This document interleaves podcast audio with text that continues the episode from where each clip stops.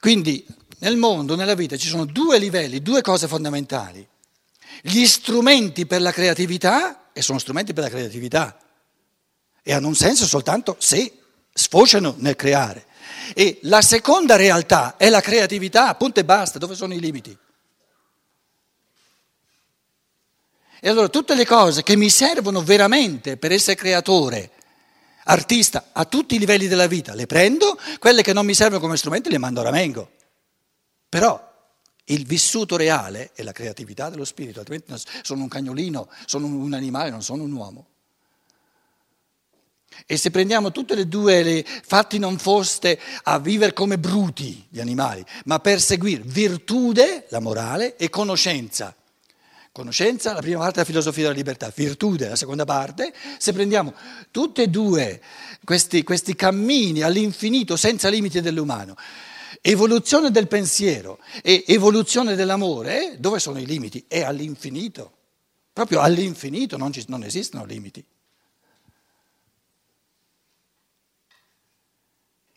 Eh, ma tu non puoi realizzare tutto in una volta. Se, se, se, se realizzassi tutto in una volta sarebbe un limite incredibile, perché poi non, non avrei più nulla da fare, sarei limitato subito.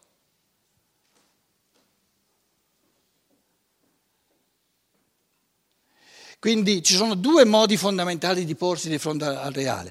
Uno è quello di svolgere tutto in, chiave negativa e l'altro è quello di svolgere tutto in chiave positiva.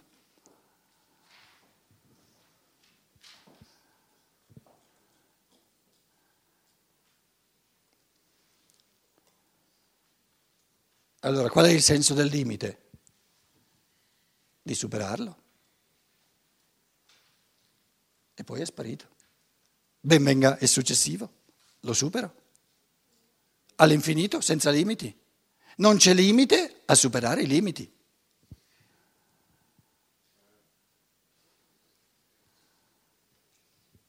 E l'importante è il godimento, scusate. La cosa più importante della vita è il godimento.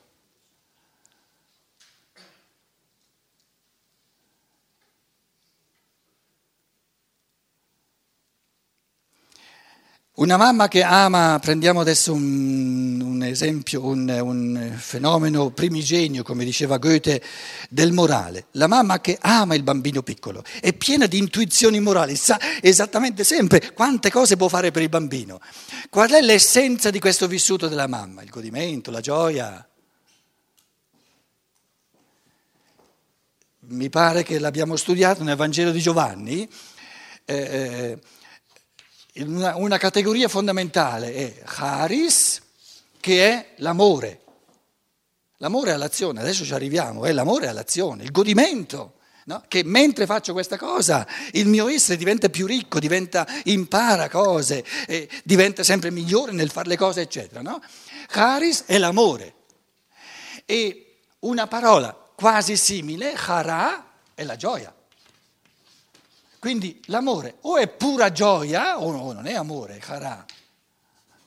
La gioia. E nel Vangelo di Giovanni queste due categorie vengono, vengono connesse insieme. Sono venuto perché attraverso l'amore la vostra gioia sia piena. Quindi tutti questi, tutti questi, questi asceti con, con, con, facce macinate gli va dato un calcio nel sedere che, che si dicono svegliate, scusate. Ma che proposta è di, di, di questa serietà della vita che, che, che, che vogliono, vogliono, conquistarsi il paradiso a forza di picconate, a forza di... La vita è fatta per goderla. Però la si gode nella misura in cui si fa un cammino di pensiero, un cammino di amore, ma, ma va goduta.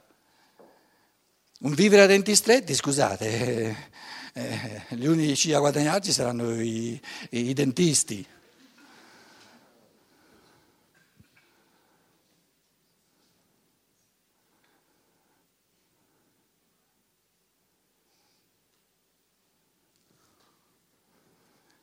Ventotto. Gli uomini sono diversi fra loro per quanto riguarda il potere di intuizione. In uno le idee pullulano, un altro le acquista solo faticosamente. E vabbè. L'importante è che ognuno si goda quello che sa fare. Le situazioni in cui gli uomini vivono e che formano la scena delle loro azioni sono altrettanto diverse, sono, non sono meno diverse. La maniera di agire di un uomo dipenderà quindi dal modo in cui la sua capacità di intuizione reagirà di fronte ad una determinata situazione. La somma delle idee attive in noi, il contenuto reale delle nostre intuizioni, si realizza dall'insieme di tutto ciò che dall'intera universalità del mondo delle idee ha preso in ogni uomo una forma individuale. Per questo dottor Steiner non potrebbe dire le cose in un modo un po' più semplice, vabbè i filosofi a quei tempi parlavano così però credo che si capisce, per quel tanto che questo contenuto intuitivo si ripercuote sull'agire, esso costituisce la potenzialità morale dell'individuo, che è all'infinito, non ha limiti. Lasciar svolgere tale potenzialità è la molla morale più alta e nello stesso tempo il più alto motivo di colui che capisce come tutti gli altri principi, principi morali convergano in definitiva in questa potenzialità. Questo punto di vista può venire chiamato individualismo etico.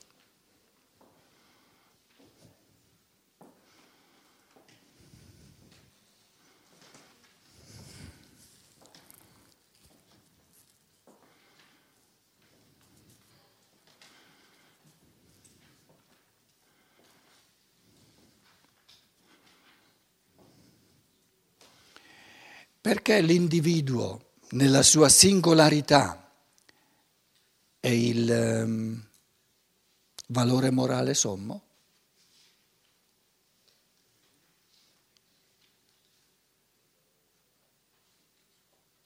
È fondata l'affermazione o è semplicemente buttata lì? Bisognerebbe chiedersi se c'è un'alternativa, qualcosa di moralmente più alto, più buono. Quindi per essere moralmente più buono deve essere maggiormente favorente l'umano che non realizzare la pienezza potenziale, realizzarla sempre di più dell'individuo. Posta in un altro modo, la stessa domanda chiede la, la Samaritana nel quarto capitolo del Vangelo di Giovanni chiede a Cristo, sei tu moralmente più importante, qualcosa di moralmente più valido che noi, tutto il popolo ebraico? Tu sei un individuo solo.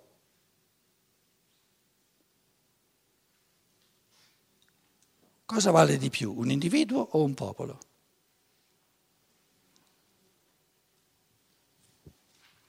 Sì, certo che tu lo dici, ma voglio la fondazione. Come si fonda un'affermazione del genere? Perché dirlo è facile. Guarda che ti porta il microfono.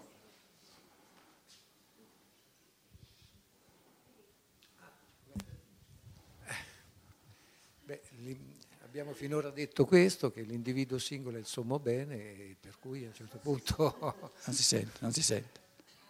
Abbiamo detto che l'individuo singolo, è, siamo arrivati a, a, a, dire appunto che l'individuo singolo è il sommo bene è morale. È, Adesso stiamo facendo... riguarda, riguarda anche il discorso dell'umanità in rapporto a tutta la, l'umanità intera. È il concetto dell'organismo che tante volte è stato preso come immagine. Il sommo bene del rene è il fatto che lui stia bene che sia sano per, per lui e per tutto l'organismo.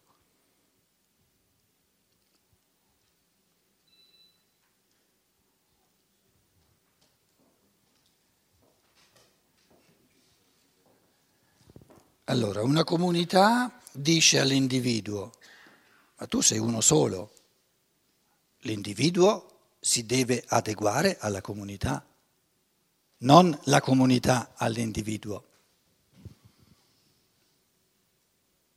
Quindi la comunità è più importante, moralmente più importante che non l'individuo? Lo dice la comunità. Io dico di no. Io dico se No, ma la, la questione era, tu dici no, ma lo dici a ragion veduta, allora dai ragione, cioè articola la ragione, per cui l'individuo è più importante che non la comunità. Prendi il microfono. Eh, l'individuo è uno spirito creatore, è il creatore. Senza l'individuo la comunità non può fare niente.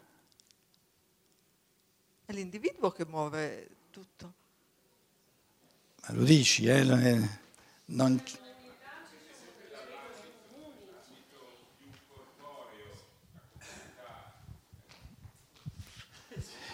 No, ma, ma il, il discorso che sto facendo è molto concreto. Adesso Nell'ambito, nell'ambito sta attento, io ho, ho evitato di, di fare un, un esempio di comunità, perché altrimenti poi i pensieri vanno subito. Ma quante volte io, nel contesto della Chiesa Cattolica, mi sono sentito dire, ma come se fosse la cosa più ovvia di questo mondo, ma sarai mica tu più importante della Chiesa? Una comunità. Sì, ma in quanto un insieme però. Questo, voglio dire, avete tutti il diritto di pensare che l'individuo, ogni individuo, sia più importante che non la Chiesa. Ma è un conto dirlo, è un conto fondarlo.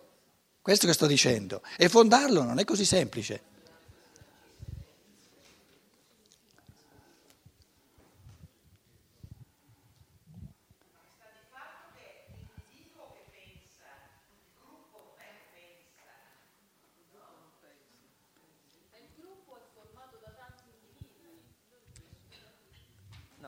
E quindi essendo in tanti sono più importanti che non uno solo.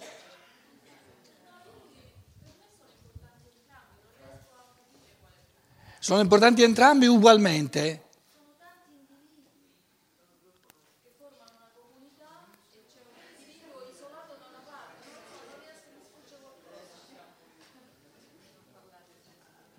Ti, ti fanno correre da matta, vero?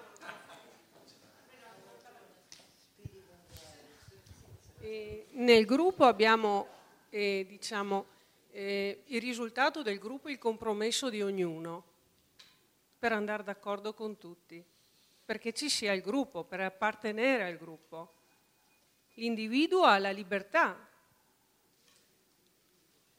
di creare, di essere come lui vuole essere. Nel gruppo si deve adattare. Non è semplice la cosa, eh? Dirlo è facile, metterci un, eh, un'articolazione di pensiero una cosa, non è altrettanto facile. Nel gruppo ci deve essere il bene comune. Cos'è il bene comune? Abbiamo detto E oggi cioè che... che tutti stiano tranquilli e siano tutti, diciamo, abbastanza soddisfatti. Nel senso che eh, se vogliono appartenere a quel gruppo vuol dire che qualche motivo ce, ce- ce l'ha- ce l'hanno per restare lì, vuol dire che un po' di bene ce l'hanno appartenere, ad appartenere a questo gruppo, però non è un'autorealizzazione, cioè può far parte della realizzazione di un uomo appartenere a un gruppo, ma per un determinato tempo della sua evoluzione. L'uomo usa il gruppo per capirsi. Dai il microfono, dai. più sei nel corpo e più è funzionale il, il gruppo e più ti sposti da- verso l'individuo e più l'individuo è centrale. Cioè finché tu ri- ri- parli del corpo, il corpo va bene perché è generale e unisce tutti gli uomini, più ti sposti verso lo spirito e più l'unicità dell'individuo è il valore. Non ce n'è un'altra. Per cui quello è il valore sommo.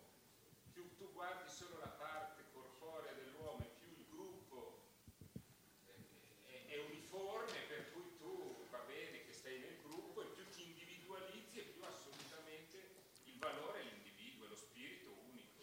Allora, allora, meno un individuo conosce questa sfera dell'individuale e più per lui realmente la cosa più importante è il gruppo, perché non ha altro.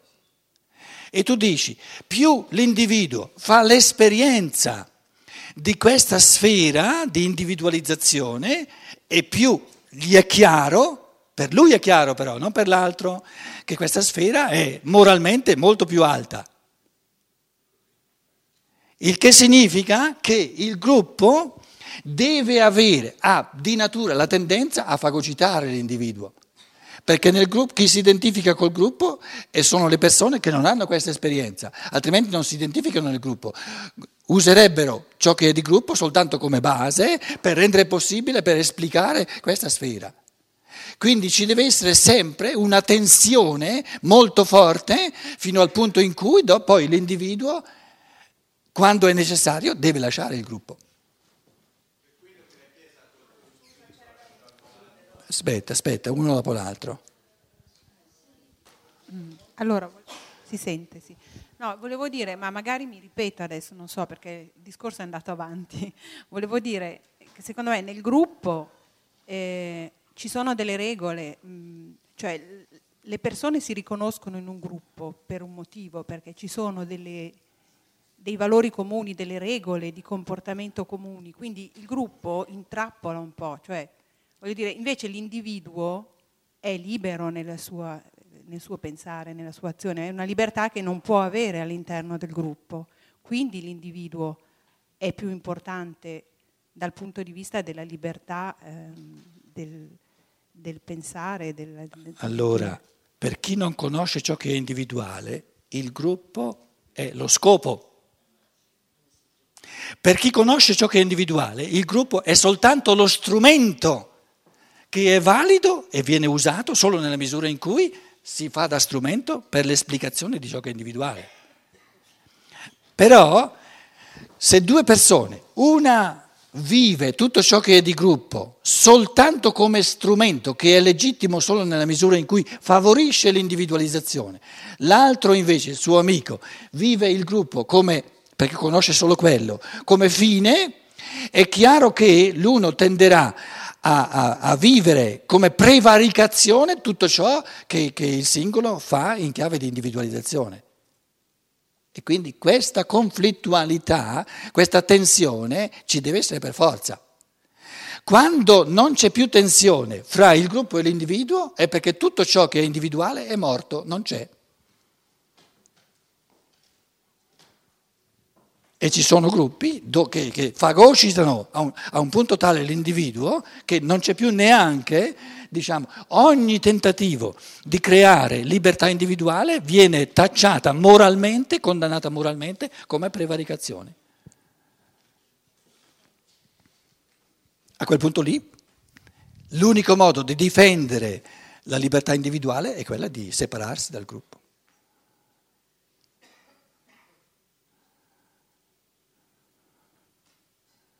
Perché liberi loro e libero io, però liberi anche loro.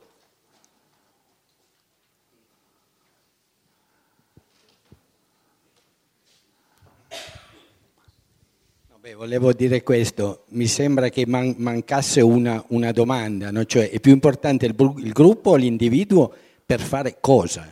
Cioè se, se la domanda è, è più importante il gruppo per creare le condizioni della libertà, è più importante il gruppo. No. Se No, no, no, no, no, no.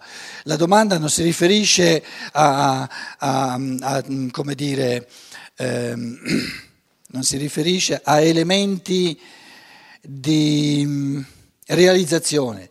La domanda intende dire... In assoluto, dici. In assoluto. È moralmente più importante come, come sì. realtà morale un gruppo o un individuo? Beh, chiaro, è un individuo. Perché? Ecco, allora a me ma era questa il, il primo pensiero che... che... mi è venuto non è la Chiesa, ma è la, la cosiddetta ragione di Stato. Es- esempio, tutti noi accettiamo che la, co- la cosiddetta intelligence, che è quella che poi ci salverebbe dai, dai, dai terroristi, eccetera, commetta in realtà in segreto le, le azioni più inique a danno del, dell'individuo e potrebbe sembrare questo normale. No? Allora, io l'unica risposta che mi viene da dare è l'individuo è l'unico essere realmente creatore del nuovo. Allora, se lo scopo è creare, creare il nuovo, creare evoluzione, mi, mi basta per dire che è più importante l'individuo.